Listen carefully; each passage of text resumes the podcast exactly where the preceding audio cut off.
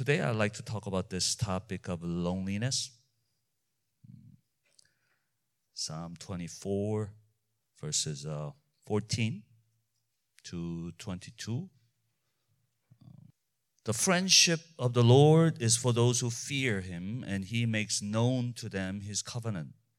My eyes are ever towards the Lord, for he will pluck my feet out of the net. Turn to me and be gracious to me, for I am lonely and afflicted. Troubles of my heart are enlarged. Bring me out of my distresses. Consider my affliction and my trouble, and forgive all my sins. Consider how many are my foes, and with that, with what violent hatred they hate me. Oh, guard my soul and deliver me. Let me not be put to shame, for I take refuge in you. May integrity and uprightness preserve me, for I wait for you. Redeem Israel, O God, out of uh, all his troubles. Amen. We all feel lonely at different times, and many of our sins are related or triggered by loneliness. Uh, I, I read, in fact, I, recently I read several articles about loneliness, and it's like almost epidemic in the, you know, in this generation. Uh, some people say, I'm not sure about this, but some people say men are dangerous when they're alone women are dangerous when they're together. I don't say that, but some, some other people say that, you know, this, it's not me, but some people say that it's distinction male female. We get, sometimes we get bored, right? And, uh, and, and then we seek for higher pleasure. So human beings, we are always seeking for highest pleasure at each moment. That's what Jonathan Edwards says. And, uh, you know, it, it talks about the desires of our hearts desires. Our hearts are alive. We call that our heart, our nature. Galatians 5 call it. And we have nature is made up of desires and, and we are constantly wanting something. What are we? What do we want? We are seeking for pleasure, highest pleasure at each moment. What gives us joy? What gives us pleasure? Or what gives us, uh, you know, escape from our pain? Just highest pleasure at the time. For some people, it's joy. For some people, it's avoidance of pain. Uh, I remember uh, when I was counseling a teenager uh, in, I don't know, it was 30, 40 years old or something like that, retreat like this. It was a, uh, you know, small youth group. And then uh, there was a teenage girl. We were sitting in front and she was uh, asking for counseling. And I, I was looking at her arms, and her arms were filled with scars. I said, Where's that from? What happened?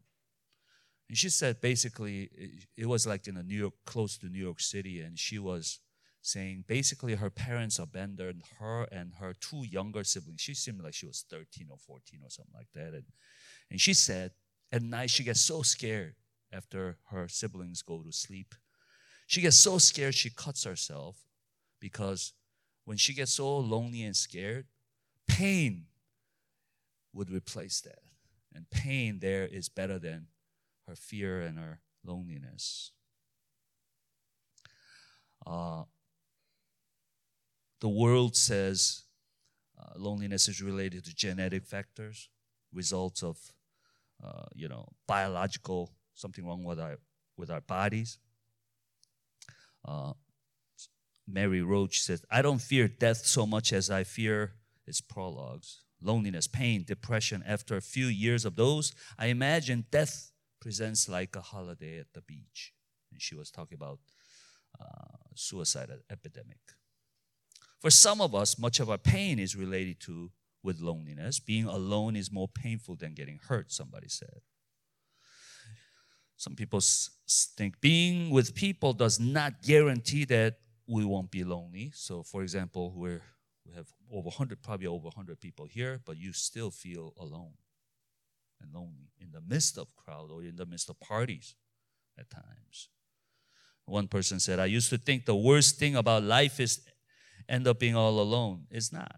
The worst thing in life is to end up with people that makes you feel all alone. You smile, but you want to cry. You talk, but you want to be quiet. You pretend like you're happy, but you aren't. So, what is loneliness? How do we describe that? How we how can we articulate that in a way that's understandable? It's all applicable to us, but how do we understand this? I would say, biblically speaking, I would say this. I will make this statement and constantly uh, think through from this, you know, perspective or paradigm.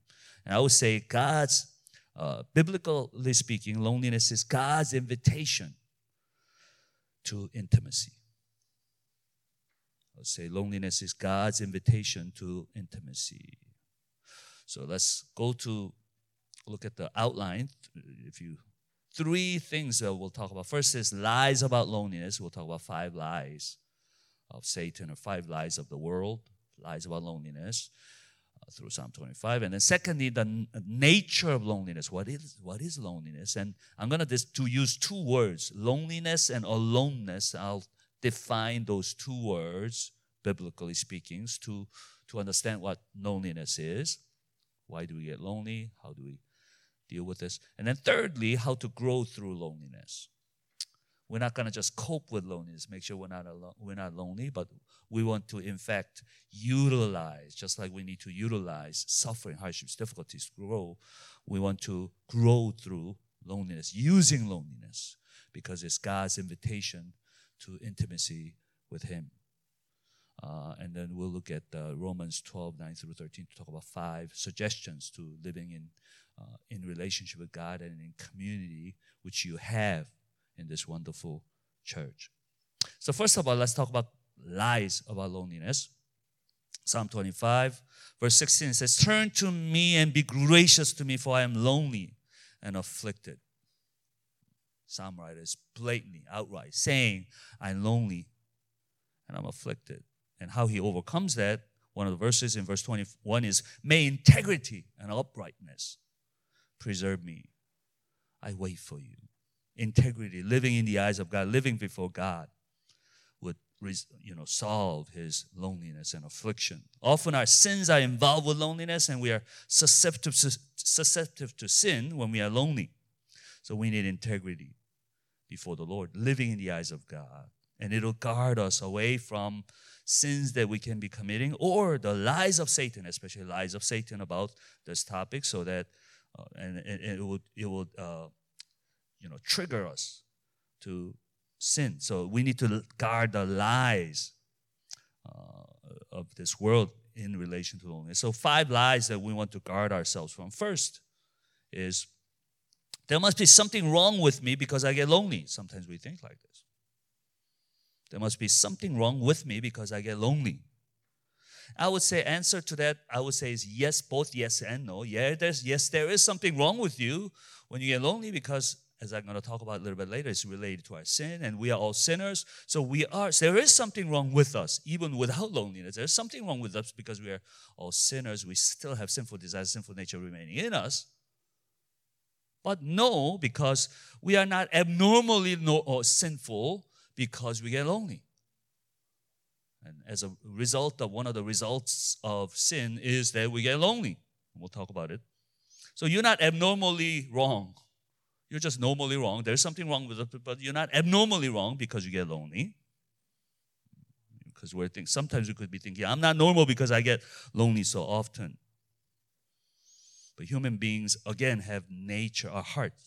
Nature, our heart is made up of nature, two natures, if you're a Christian, sin nature that remains in you, and spiritual nature uh, is born again in you by the Holy Spirit. So you have your uh, another nature, two natures, sinful nature, spiritual nature. And nature is made up of desires. Galatians 5 talks about that. And desire means you want something, constantly wanting something, maximum pleasure or minimum pain constantly wanting something. So you get lonely because you can't get what you want on your own, so you need help. So you get lonely.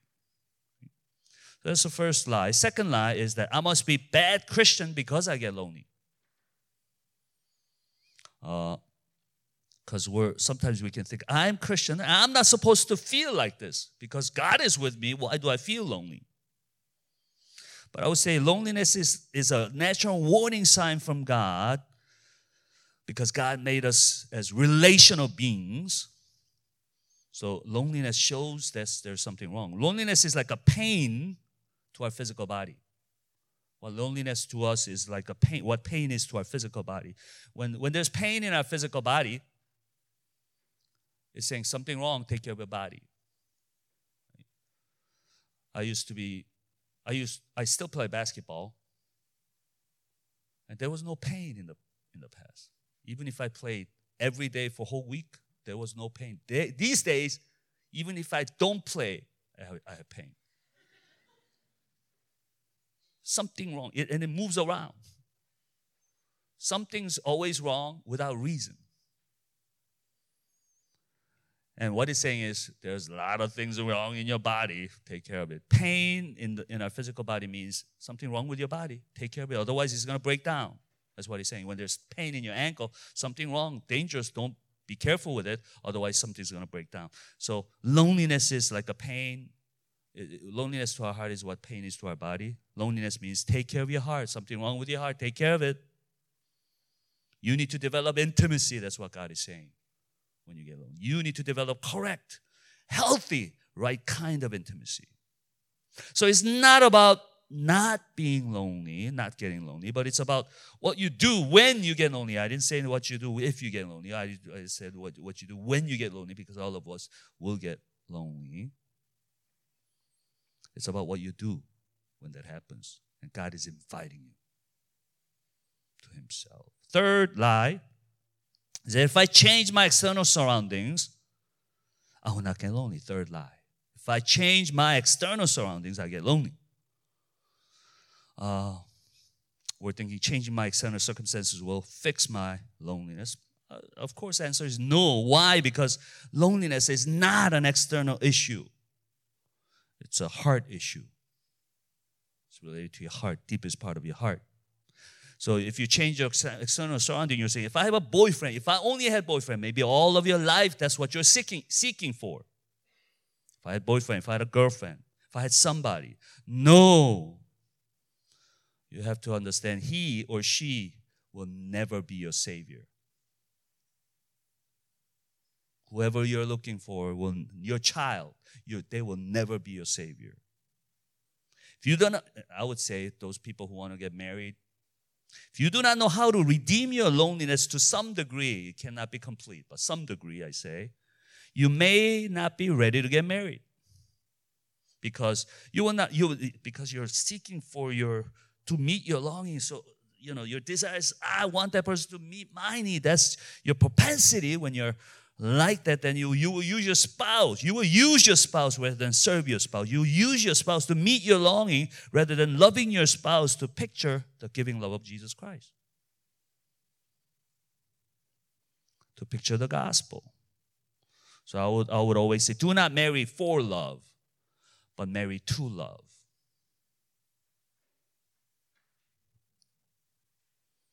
The best way to prepare yourself for marriage is you got to learn to serve. You don't know how to do that, you're not going to have a good marriage. Is there a married couple here? That would, that would always say, you know, I officiate so many weddings. I would say, before you get married, I always say, before you get married, you got to have funeral.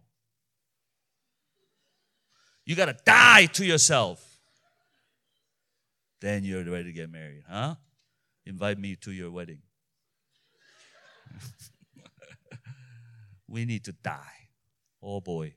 I'll talk about that tomorrow night. maybe, maybe I shouldn't have said that you're not going to come tomorrow. Maybe you will. But learning to die, secret to Christian life, to love. Hmm? Anyway, uh, you know, that's what loneliness means. Take care of your the external surrounding will not change. You got to change your heart. Fourth lies that I can overcome my loneliness by satisfying my physical desires. Because young children are present, I had to change the physical desires, euphemism, you know, for some activity you do after you get married, right? Basically, you're saying satisfying my physical desire will fix my loneliness. But you have to understand that's a symptom, not a cause of your problem of loneliness. It's a heart problem. Being physically active, right, before marriage, you will not get rid of. In fact, often enhance your loneliness because, you know, premarital engagement like this will bring guilt. Guilt means there's distance between you and God, and guilt with another person means there's distance, more distance with another person. So temporary satisfaction is there, but you still feel more lonely. Then you get addicted to constant fulfilling of your temporary desires to avoid that loneliness, but that doesn't solve your problem. Hmm. Samaritan woman was like that in John chapter 4. She had five husbands, but she was still thirsty until she met she meets Jesus. Jesus says, I am he. Jesus is saying, Will you marry me? Finally, she found the love she was looking for. She found the living water in Jesus Christ. Uh, number five, line number five is that if I can deal with my lonely feelings, then I'm okay. So, oh, okay, I got to deal with loneliness, then you cope with it. This is a different generation, isn't it? Because when I was younger, right? I don't know, a couple years ago, we had no internet. I was a teenager. I was so bored. You have to understand those days. There's nothing in the room. Telephone, landline telephone, no cell phone, no smartphone. Just, why am I hitting this thing? I don't know. it's like there was nothing in the room, just telephone, landline telephone, just TV. On Saturday, after you watch six hours of TV, you got nothing to do. You're you're so you're sick and tired of watching TV, so you got nothing else. So you went out and played sports. I remember walking 30 minutes in, in snow to my friend's house in this polar vortex weather. Because I was I'd rather die than be bored in a room. You know what I'm talking about? These days, you can't be bored. You can do so many things by yourself. It's hard to be bored. Sometimes you need to be bored so, to see what you're made of, what your heart is made of. Sometimes you should have no option except to read the Bible and pray. You see what I mean? There's so many things to cope with loneliness, so many things to do that will deviate you while God is inviting you. Something else is inviting you. You can replace uh, your intimate moment with God and people by just being preoccupied in your mind, in your heart to have satisfaction in your desire, temporary, that is totally useless at times. Uh, so, you know, just because you get rid of feelings by doing something temporary doesn't mean your heart is cured. Uh, sometimes somebody says, sometimes uh, life is too hard to be alone, and sometimes life is too good to be alone. God had, had made you to be with Him and with other people. Yet we're replacing those time with useless things.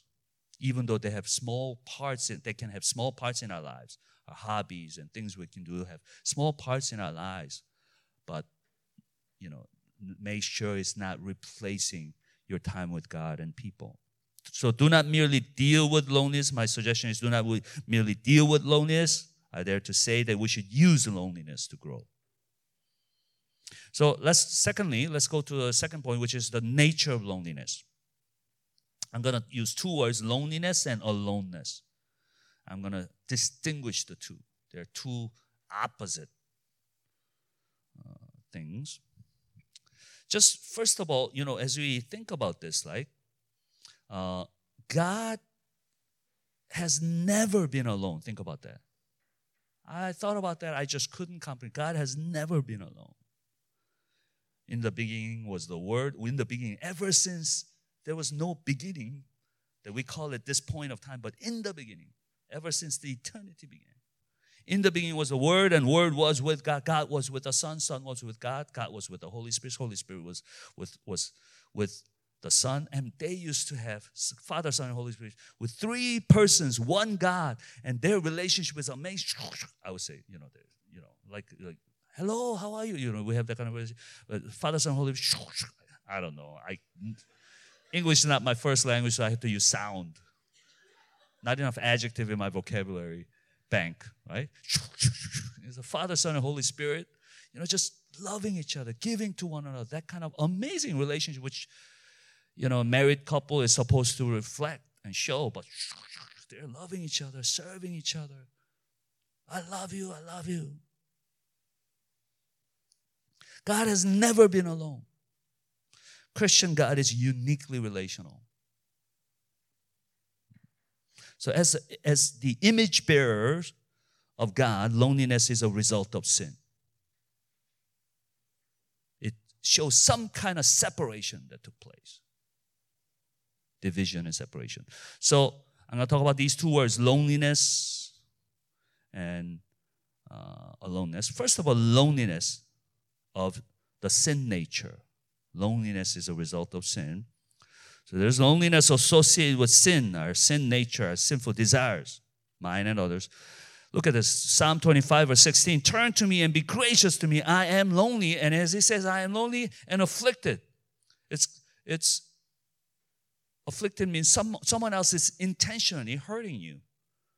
Sin is related to your loneliness, this, this contributing to this person's loneliness. But not only the, the, the other people's sins, but his, his own sin. Verse 18, it says, Consider my affliction and my trouble. Forgive my forgive, uh, forgive all my sins.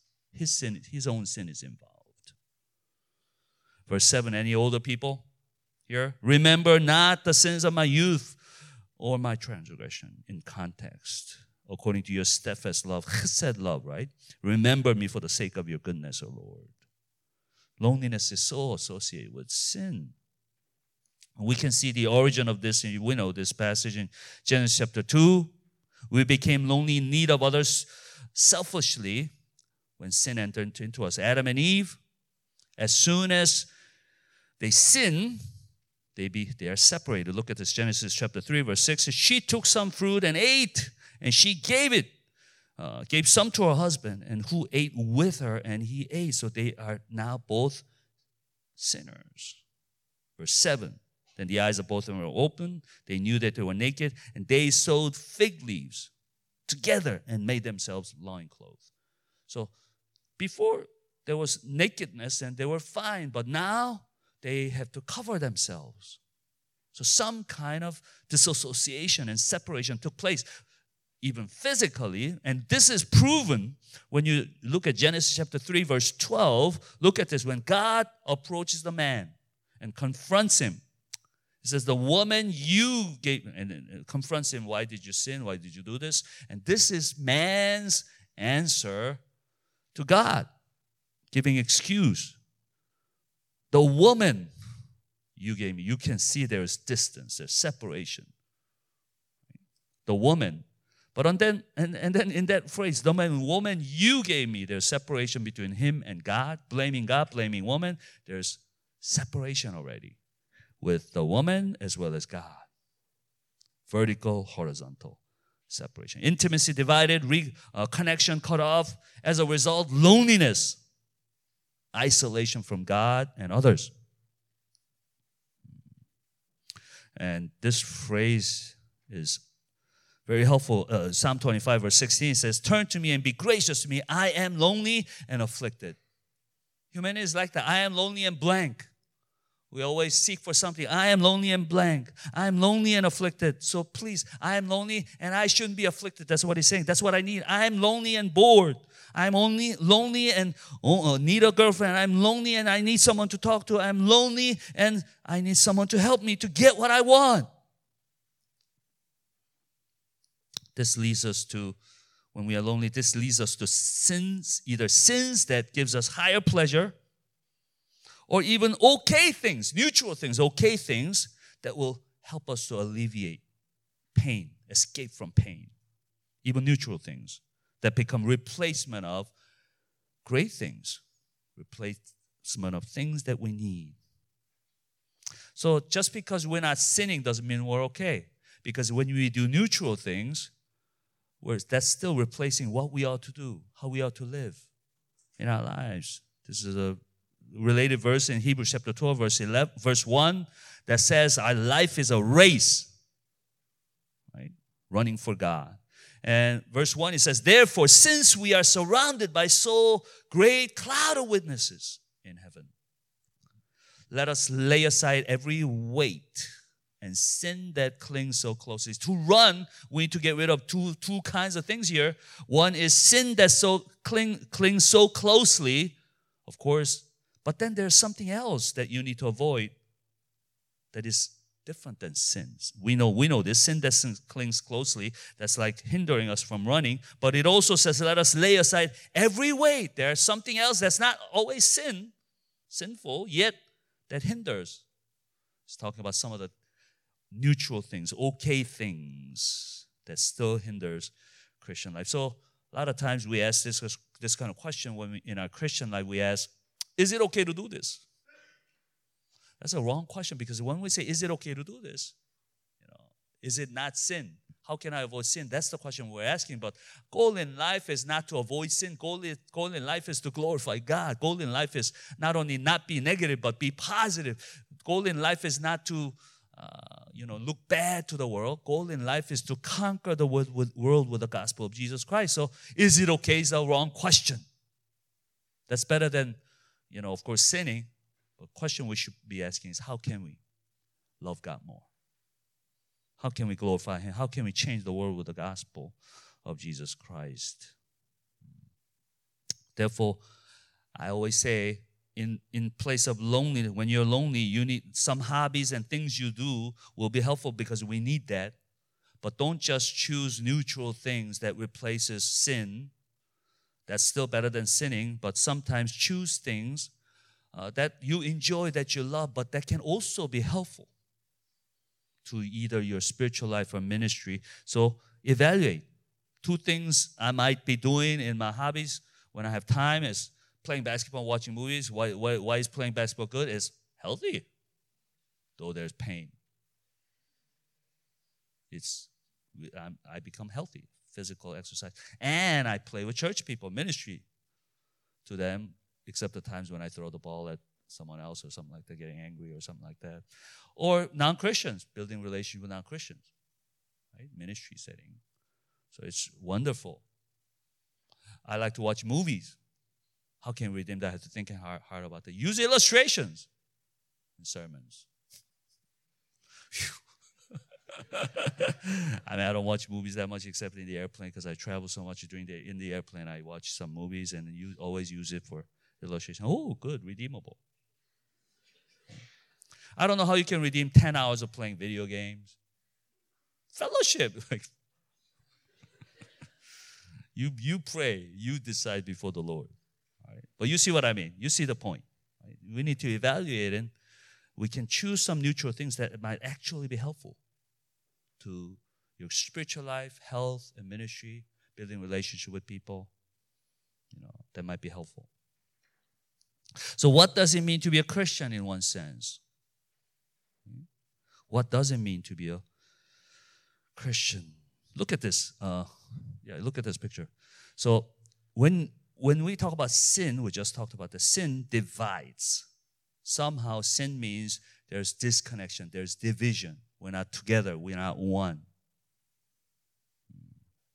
But when you become Christian, spirit surrounds the connect spirit connects us. We become one.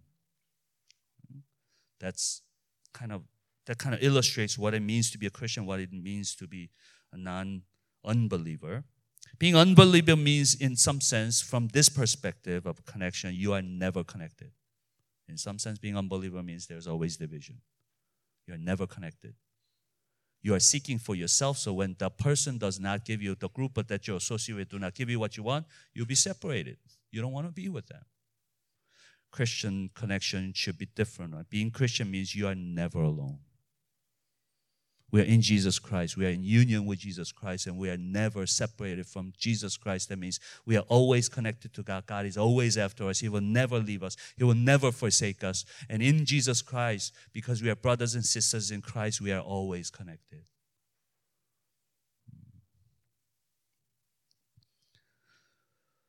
Being Christian means you were in your me, me kingdom before you became Christian, never connected to anything me kingdom, but now you have moved to we kingdom. Being Christian means us. We kingdom in Jesus. Say to somebody, You're my brother, you're my sister. I'm glad you're here. I'm thankful for you. Because of their presence, you're being more blessed because of their presence, God's presence in there. Say, you know, say to somebody. You're my brother. Don't say to a sister, You're my brother, but you know.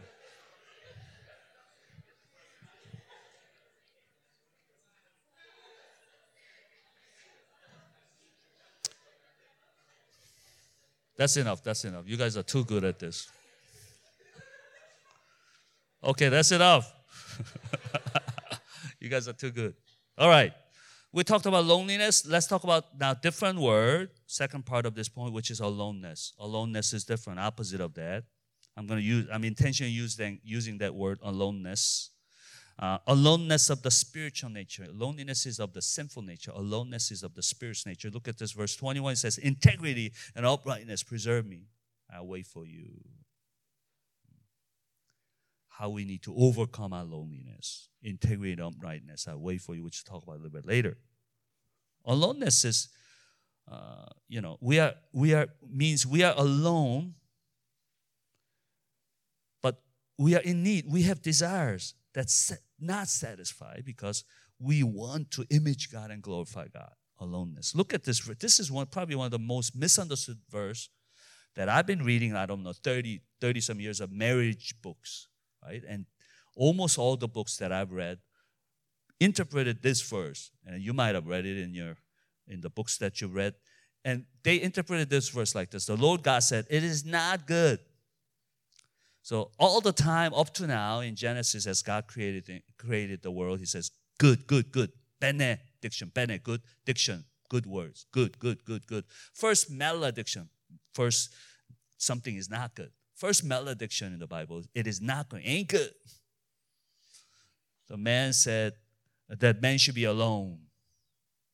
Right? Something is not good that he's alone. And some people use this. See, Pastor me, I gotta get married. It ain't good to be alone. Something like that. But then, then they interpret this verse. It is not good that man should be alone, that I will make him suitable help, helper for him. So God is looking at Adam. And this is what I thought reading those marriages. Adam is lying down on the grass, being by himself, alone, you know. And then he's go, Oh, I'm so lonely. I'm so lonely.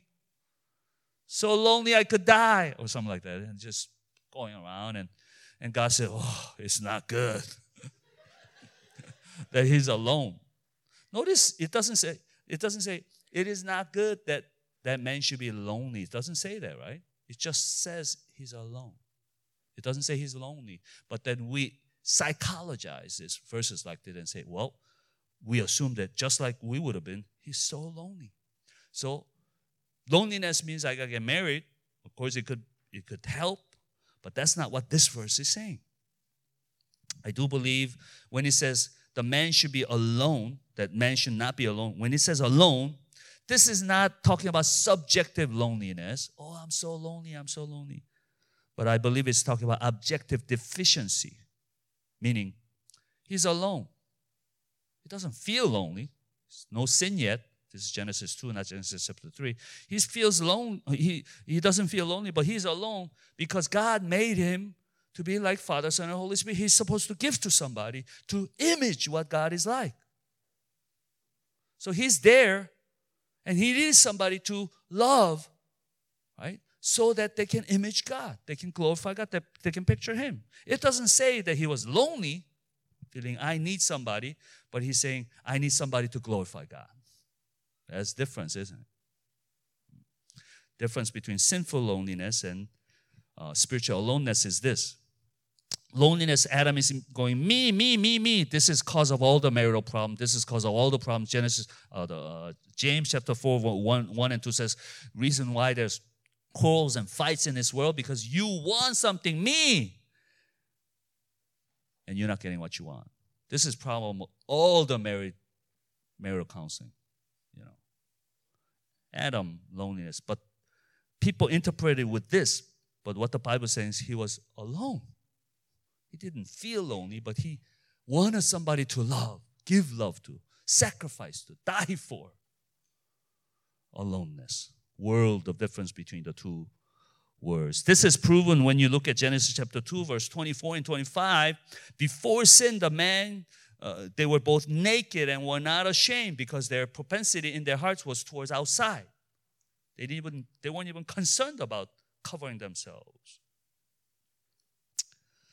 So God's way of dealing with loneliness is going back to uh, Psalm 25, verse 21. Two things there, right? Integrity and uprightness preserve me, meaning with as you live in the presence of God, you need to say no to sin. There's no part. And then second part it says, I wait for you. You need to say, in place of no, you say, Yes, I will wait for you. No to sin and neutral things, and yes to what uh, your intimacy and relationship with God. Because when you get lonely, uh, loneliness means sinfulness loneliness. I want something. You need to overcome that with integrity of before God to get rid of sin and aloneness. But in your aloneness, you need to have intimacy with God as we say, I will wait for you.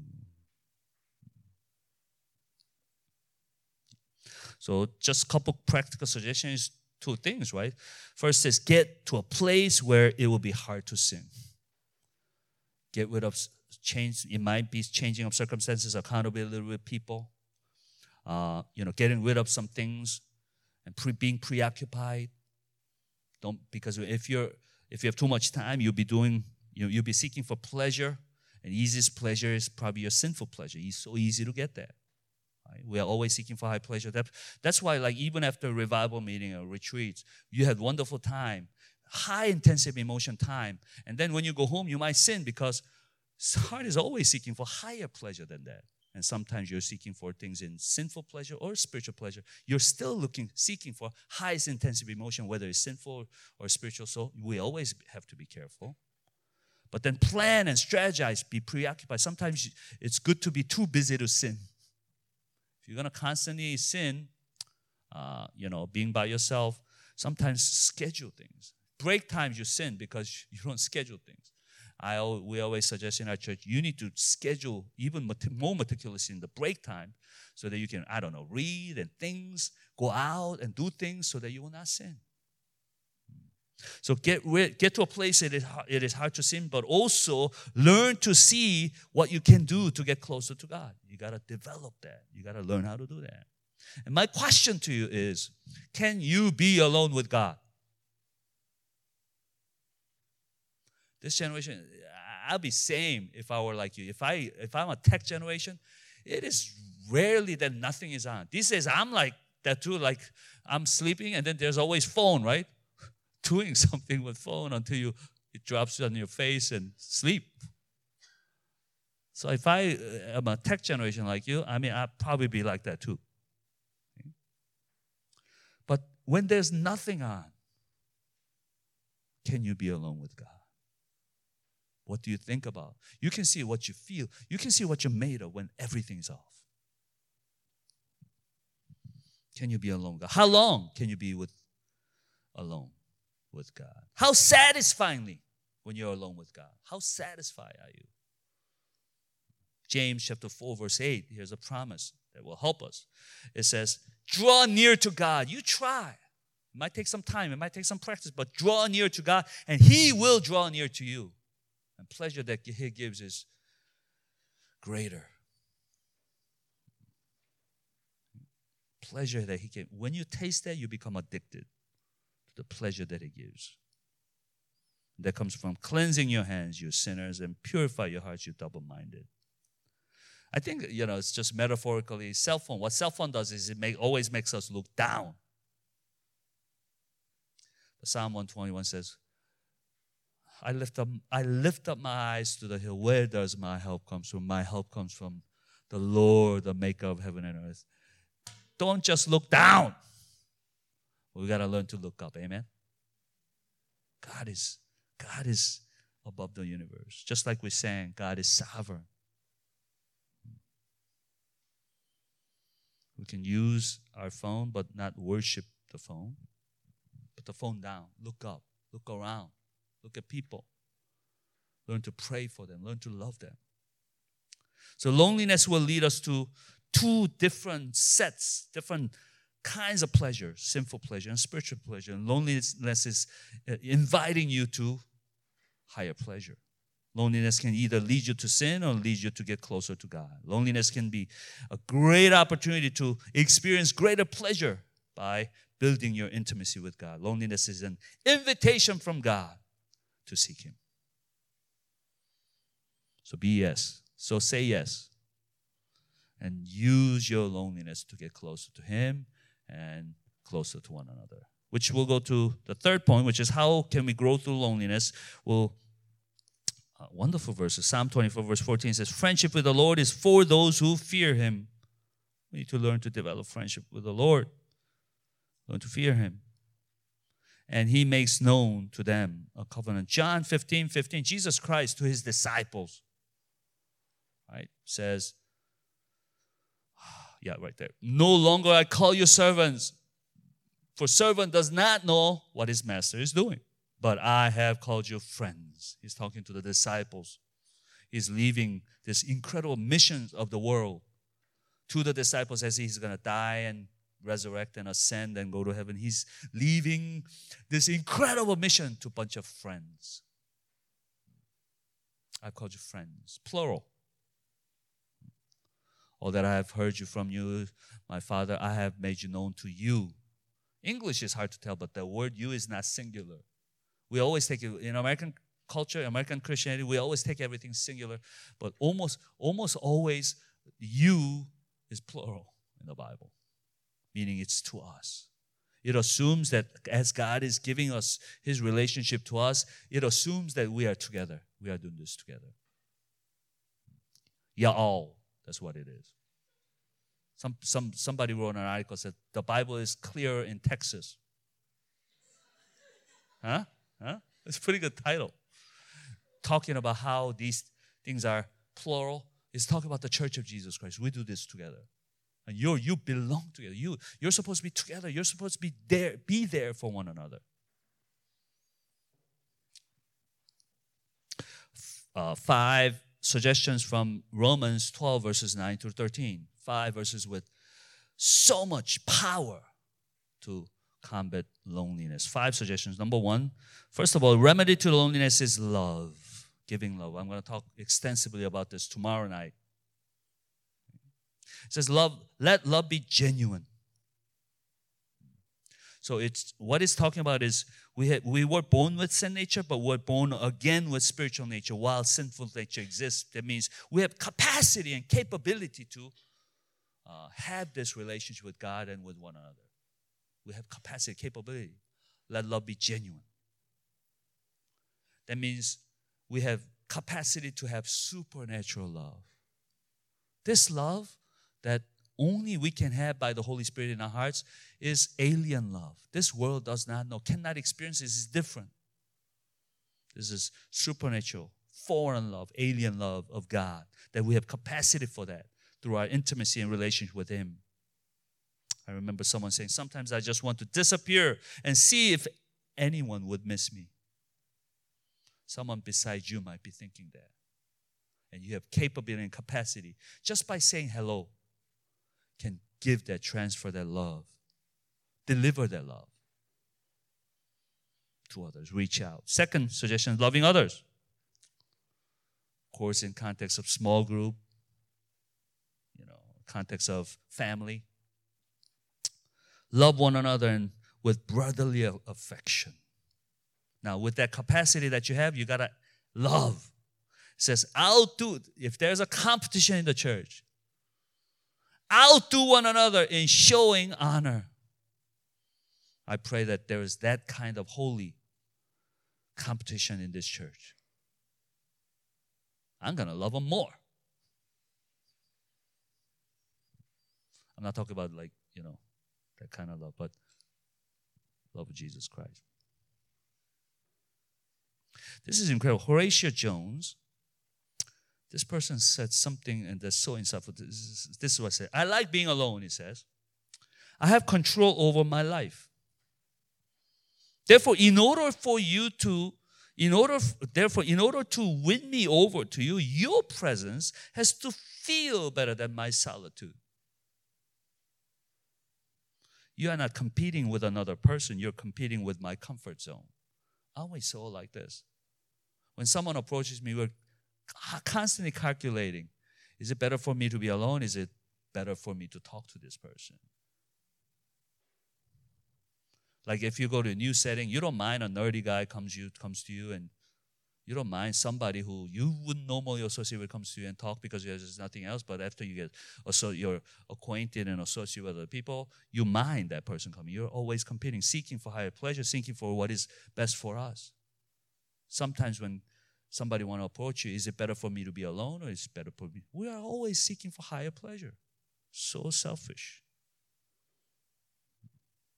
He says, Your presence has to feel better than my solitude. We are always like this. My goodness. Proverbs 18, verse 1 says, Whoever isolates himself seeks his own desire. So we need that balance of isolation and association. Christian life. We need isolation in our relationship with God, but association with other people, delivering His love to others, but also we get through our association His love that person is delivering to us. So in the Church of Jesus Christ, we need one another. Absolutely need one another. Some people say, why, why can't I be alone in worshiping God? Because you get hundred times more blessing by being together. Because there are hundred people here giving what they got from the Lord to us by simply being present in this room.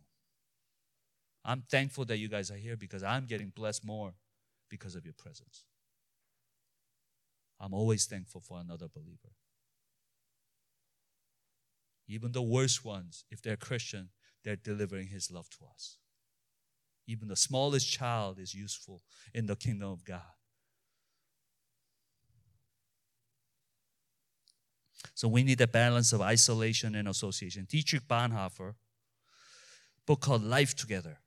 German theologian, he's a German theologian, classic in his classic exploration of faith and community this is an incredible quote that says let him who cannot be alone beware of community let him who is not in community beware of being alone some of us like to be alone too much right you need to be with other people some of us like to be together too much don't know how to be alone in our relation we need that we need a balance of isolation and intimacy oh uh, uh, uh, isolation or association. We need to have integrity in our relationship God, but also intimacy with others. Somebody says some steps need to be taken alone. Is the only way to really figure out where you need to go and where you need to be. But I would also say sometimes you need to be with others to really figure out where you need to go and where you really need to be. We need both. Third suggestion diligently serve. Talk about ministerial setting. Verse 11 Do not be slothful in zeal, be fervent in spirit, serve the Lord. Of course, in context, serve other people. Serving the Lord by serving other people. We need to serve other people. We need humility, always considering others better than ourselves, having the attitude of servant always serving others. Someone in front of you may be saying, I'm falling apart right now, right in front of your eyes, but you don't even see me. Someone says loneliness is not being alone, but feeling that no one cares. Somebody might be saying, I want someone to be afraid of losing me. Can you be that person?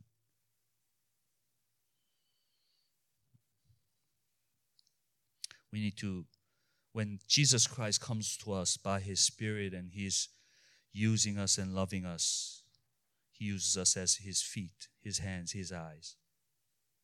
When we cry for other people out of love for them, His tears are shown through us. When you speak to them in love, He's speaking to them through us. Fourth, here's the key persevere in your relationship with the Lord. You need to have relationship with the Lord. Rejoice in hope, be patient in tribulation, be constant in prayer. Where does a boy become a man and girl becomes a woman? I used to say college, but then I realized after they graduate, they're still boy and girls. so I say, when does a boy become a man and girl becomes a woman? I would say often in the arena of trials and tribulations because they develop the friendship with the Lord. I said, you need to be a friend of God, not friend of a friend of God. You know what happens? You know, here's a here's somebody, and you have you you go to a friend, and you're uh, speaking to the person, and while you're having relationship with your friend, another friend of your friend comes. So you're speaking to the person, and here's a friend, and you're introduced, and you're they have relationship. But what happens is when that friend leaves, what happens? You're with a friend of a friend, and how do you feel? Awkward. And sometimes you are like that with God. Right? Someone helps you to have relationship with God, but when that person is not there, you feel awkward with God because God is not your friend, but God is a friend of a friend. You need to develop your friendship with God. It's the foundation of everything.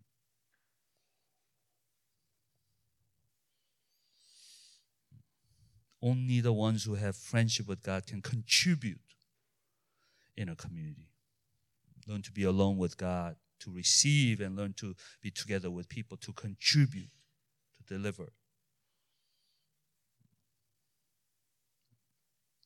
Gotta learn how to read God's word and pray. And you can do a variety of things. There's not only one way. Some people like to pray when they write, when they talk, with music, different things. Some people like to sing, praise, walk. Find different ways. Be creative. Be different. Have different ways to learn to have relationship with God, but always involving word and prayer. Breathe in God's word and breathe out prayer your relationship, breath of life. Only those who can walk in the light when they're alone can walk with others in the dark. Fifth suggestion is give to the needs of others, practically giving to other people. It seems like the Bible says it helps contribute to the needs of the saints and seek to show Most of you are poor now. That is so sad. Poor students. But I'm almost sure this is a good school, so you, you some of you are smart. Don't look smart, but you might be smart, and you're gonna have pretty soon you're gonna get a lot of money, six digit figures.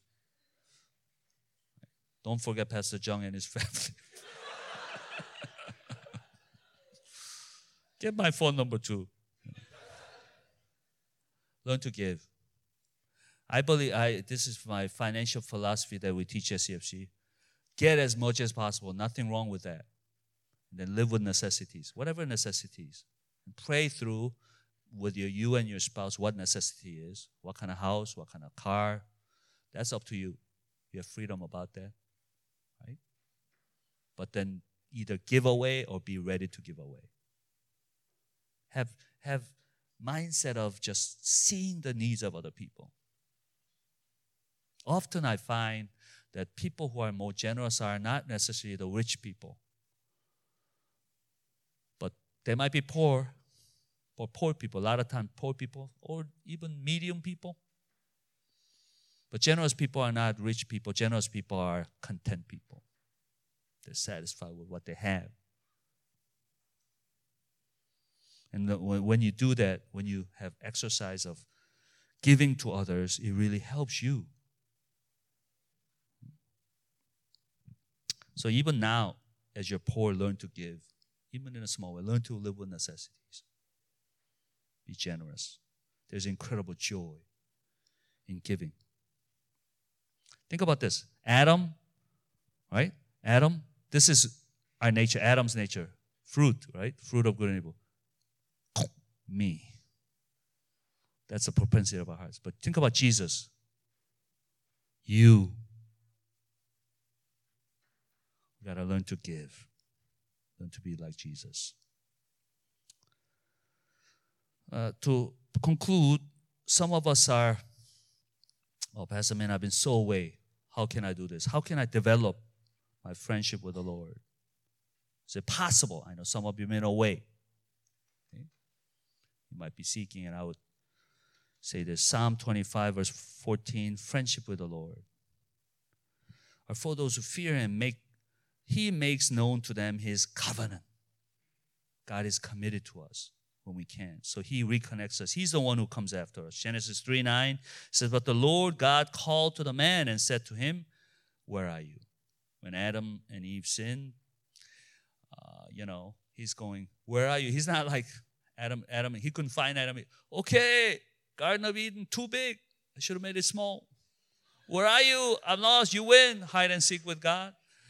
Here's this God who's omnipresent, omniscient, and he comes to that tree that they were hiding behind. And you,